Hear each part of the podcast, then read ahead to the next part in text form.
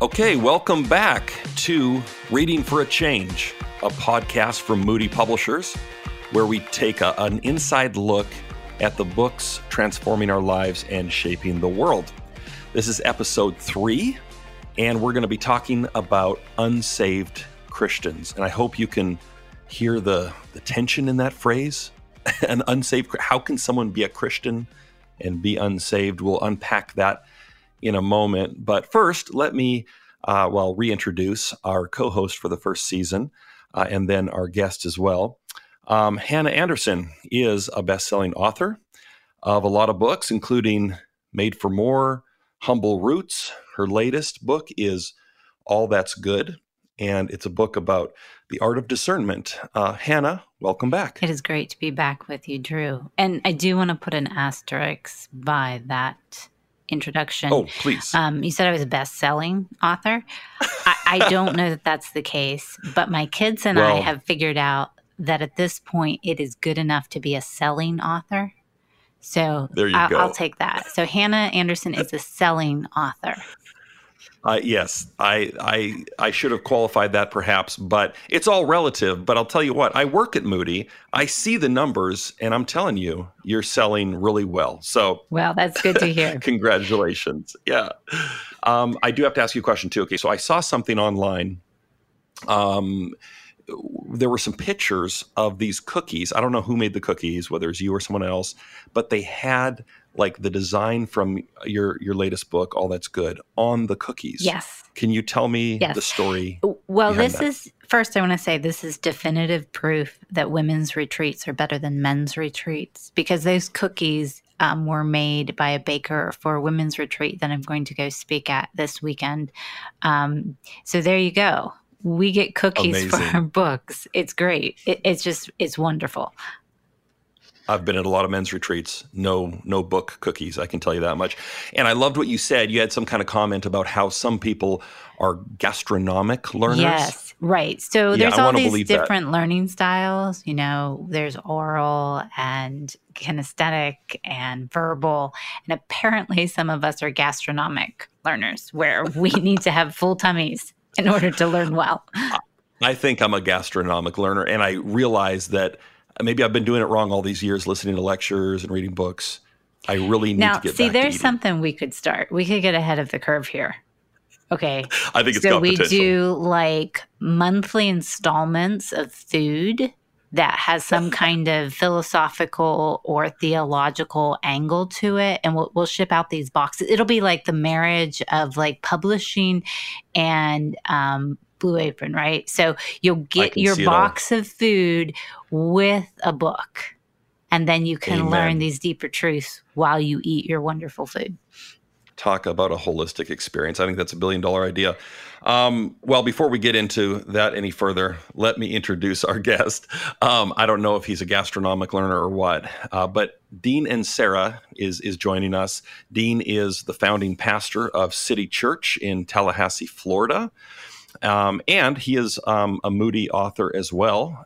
His book is The Unsaved Christian, Reaching Cultural Christianity with the Gospel. Dean, welcome to the podcast. Hey, it's great to be with you. I don't think I'm a gastronomic learner. I think I'm a gastronomic lifer. It's kind of my favorite hobby. So that perks my interest. But it's all of life is for learning, right? There it is. There you go. There you go. I love it. You're in Florida. So every time I see a story in the news about, that starts with Florida man does something crazy, usually, like rides an alligator to work or something like that, I think that could be Dean. He's down there. So you never know. Hey, Dean, that's our mission field, Florida man. There you go. Florida man. I love it. That's your demographic. So let me just, first of all, before I get into the meat of the book, I want to talk a little bit about the idea of an unsaved Christian. For people that listened to our last episode, episode 2, they might get a little bit of whiplash because for the last episode, we were talking to Mark Sayers, who is an author and pastor from Australia. And we were talking to him about the prospects for revival in post-Christian contexts. So places like Australia, Europe, which is clearly post-Christian, and increasingly some areas in the United States as well. And there's been a ton written about that topic, and we have a lot of literature about talking to people who are atheists or agnostics. And that's all very important, obviously. But sometimes we lose sight of the fact that there are a ton of cultural Christians out there. There are huge swaths of this country that where it is still sort of culturally advantageous to identify as a Christian. And yet, not to get too judgy, but we know that some of these folks need the gospel as well. So anyway, that's why I'm excited about this topic. But let me jump into it. So Dean, you must have gotten some heat for the title of this book, The Unsaved Christian. So can you just explain to listeners, how in the world can someone be an unsaved Christian? Well, it's really simple when we actually explain it, and that's that there's many people across the United States who, if you ask them, would claim to be a Christian, and by that, they simply mean they're not an atheist, and they're not Jewish or maybe a member of one of the world's large religions, and they're a good person, and again, they just believe in God. But when I read the scriptures, I don't see that as a saving faith. Notice in my answer to why someone would say they're a Christian that I didn't even mention the name of Jesus. You can identify as a Christian in the United States without any recognition of Jesus and his work on the cross and his resurrection whatsoever. So that's where the name unsaved Christian came from. It's people who would claim to be Christians if asked, but their reason for doing so is not a saving faith in any way, shape, or form. Right. I think we've all run into folks like this. They kind of like, are you a Christian? Yeah. My grandma was Baptist or, you know, something like that. In fact, heritage is one of the biggest barriers to reaching an unsaved Christian. Right. Wow. And one of the things I think that's so hard for us is we may know the language of a nominal Christian, right? So sometimes we'll hear in name only people, nominal Christian, but we tend to associate that maybe with like mainline churches. But what we really have to grapple with is that sometimes there's kind of within evangelicalism, even there's an unsaved Christian. There is a place for kind of nominalism, even within the churches that we would be more familiar with. Ouch, that's striking a little closer to home. Yeah, go ahead, Dean. Yeah, well, we're not talking about immature Christians. We're not talking about people who just need discipleship. And the biggest case I try to make is that what's made us frustrated for so long about nominal Christians, a lot of pastors, a lot of church leaders get frustrated when it comes to their ministries and just how maybe these people we call nominal or cultural Christians just don't seem to get it. And I think what makes us so frustrated is we've identified them improperly. Because we've thought the answer all along is that there's a discipleship issue in front of us. These folks just need to get it together, get more serious about Jesus, get more involved in the church. And what I'm saying about unsaved Christians is, no, this is not a discipleship issue. This is an evangelism issue. We're not talking about immature Christians who need to grow. We're talking about people who think they're Christians and simply are not because they define their faith apart from Jesus Christ. So now let me clarify that. I love what you're saying about this distinction between evangelism versus just prodding someone or encouraging someone toward greater maturity in their faith. When you have this category of unsaved Christian in your mind, are you thinking, the person who just claims Christianity doesn't show up in church at all? Or is there a feature of some kind of maybe once a month attendance? I mean, I know you can't like box people in, but would there be religious practices that people would adopt even while they're unsaved Christians? Yes, but those religious practices aren't very tied to church anymore because somewhere down the line, we bought into the rhetoric that you can have church anywhere. You don't need to be in a building or be with people on a Sunday morning you can have church on the boat, on the golf course. I don't know who made that up. That's a common thing to say nowadays. So people genuinely believe you can be a Christian apart from the local church, which that's a whole nother conversation for a whole nother time. But what I believe we see, I guess, in terms of religious practices of cultural Christians, again, people who are not Christians, but think they are. Not that I'm a judge of who is and who isn't, but the Bible is. So the Bible would classify as a saving faith. We see people maybe who will still pray sometimes before a meal, especially if they're at their grandparents' house, somewhere along that line. People who on maybe patriotic holidays might give some kind of hat tip towards God, or people who, when things go very poorly, will reach out to someone, ask them to keep their grandfather in their thoughts or something along those lines. But the religious practices connected to unsaved Christians, they're just not very prominent or very common anymore. But the issue is, all along the way, these people, if you ask them, would still say that they are Christians. Wow. Yeah, and that presents a challenge, obviously. I wanted to ask a question a little more about this mission field of unsaved Christians. And early in the book, you tell a story, which I just loved, about moving after seminary and how one of your friends was going to California to minister, and how that was kind of a clarifying moment for you. Can you tell that story to listeners? Yeah, I had a moment of what I call missional insecurity. Missional insecurity is kind of like when you're in high school and all your friends are going to Haiti to work in an orphanage for spring break, and you're going to Panama City and in Florida. And so that's kind of how I felt. I felt like he was going to an orphanage for a spring break, and I was like going on a cruise. That's how I really felt, because he was going to Northern California and I was going to my hometown, which is only about 10 miles from the Georgia border, and about a less than hour drive to Alabama. So much Bible Belt element in this area of North Florida where I'm from.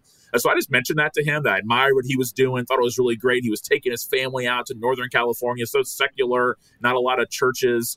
And he cut me off and said, what are you talking about? He said, where you're going in Florida is more difficult than where I'm going. And I'm not here to debate which place is more difficult, because I think the enemy is everywhere and everywhere is hard. It just looks different. But I looked at him, I said, what do you mean? And he said, where I'm going in Northern California, there's very little confusion about who's a Christian and who is not. Mm. He said, where you're going, there's so much confusion. Everyone thinks that they're a Christian. It's almost like you have to get someone lost, he said, in order for them to actually be saved. There's no clear starting point here.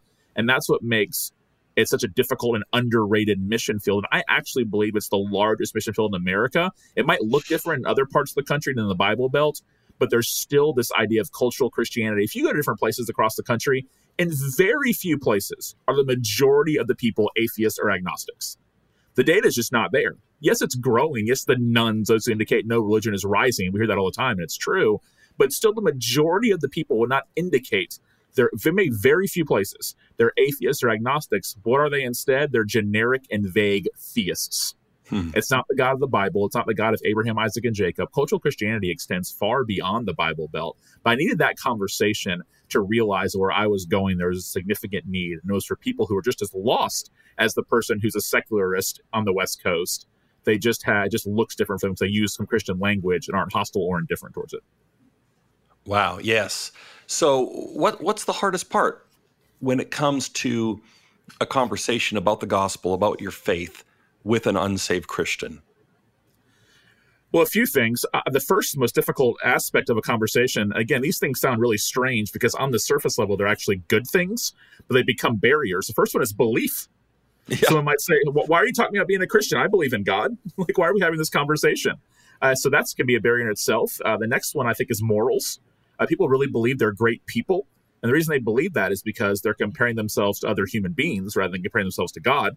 So they think they're great people because they just live by the moral standards of 2019 suburban America. So they're great people. Another thing is heritage makes it difficult, where there's kind of this idea of rites of passage in the Protestant faith.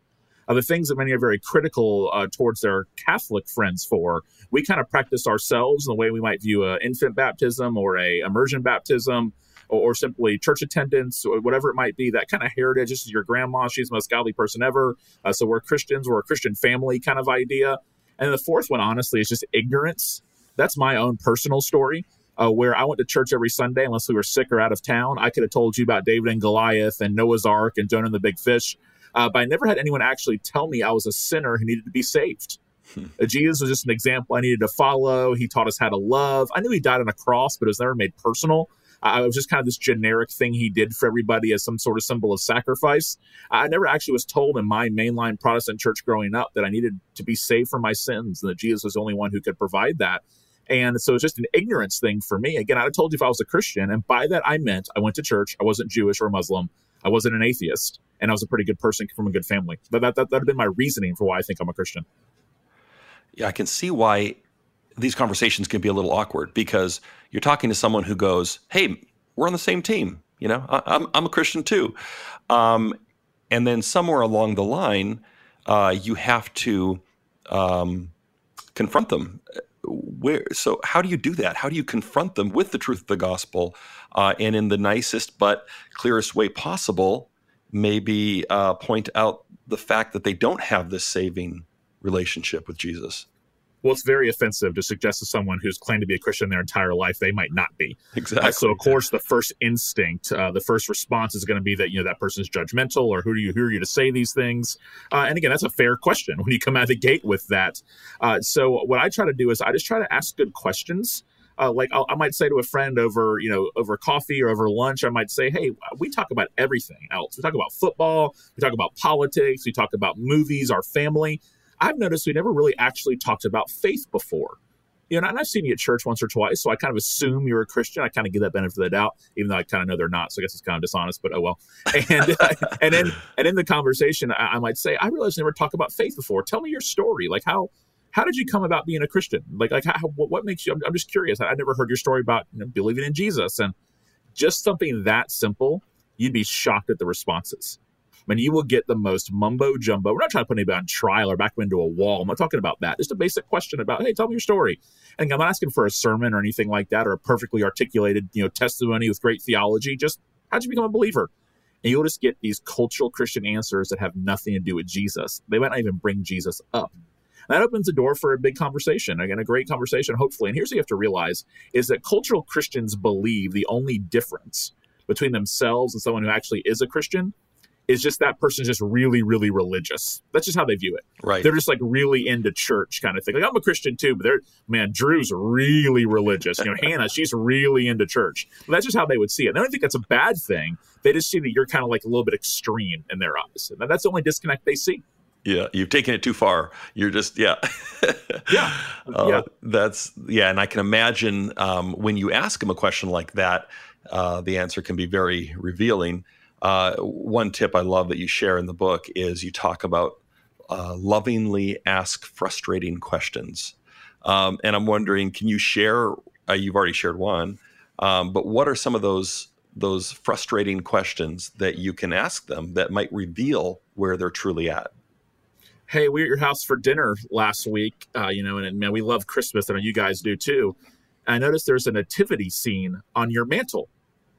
I didn't know you guys were Christian people. Why is there a nativity scene on your mantle? You know, I might ask questions like, "Why now? Y'all are going to Easter service. That's really awesome. I didn't know you guys were Christians. That's really cool. Do you guys go to church regularly?" Just conversations like that. Just again, not gotcha questions. And again, we have to become more concerned that someone is far from God than we do it might be awkward or come across offensive. Oh yeah. And we've become so obsessed and even apologetic with any conversations about that might be awkward or offensive, that we think that's the greatest value, is to not be awkward or offensive. And it's like, where did we get this from, this idea? And it's really troubling. You're right. I mean, I like what you said earlier about, you know, you're talking to someone that you suspect is maybe a cultural Christian, and you say to them, hey, we talk about everything else. We talk about sports. We talk about family, life, even politics. You know, they say that never bring up and polite company, religion and politics. People are bringing up religion all the time. But in my experience, the one taboo is you don't talk about faith. And so, no, I think you're right on there. Okay, let's save a little for part two of this discussion. Thanks to both of you again for a truly enlightening conversation.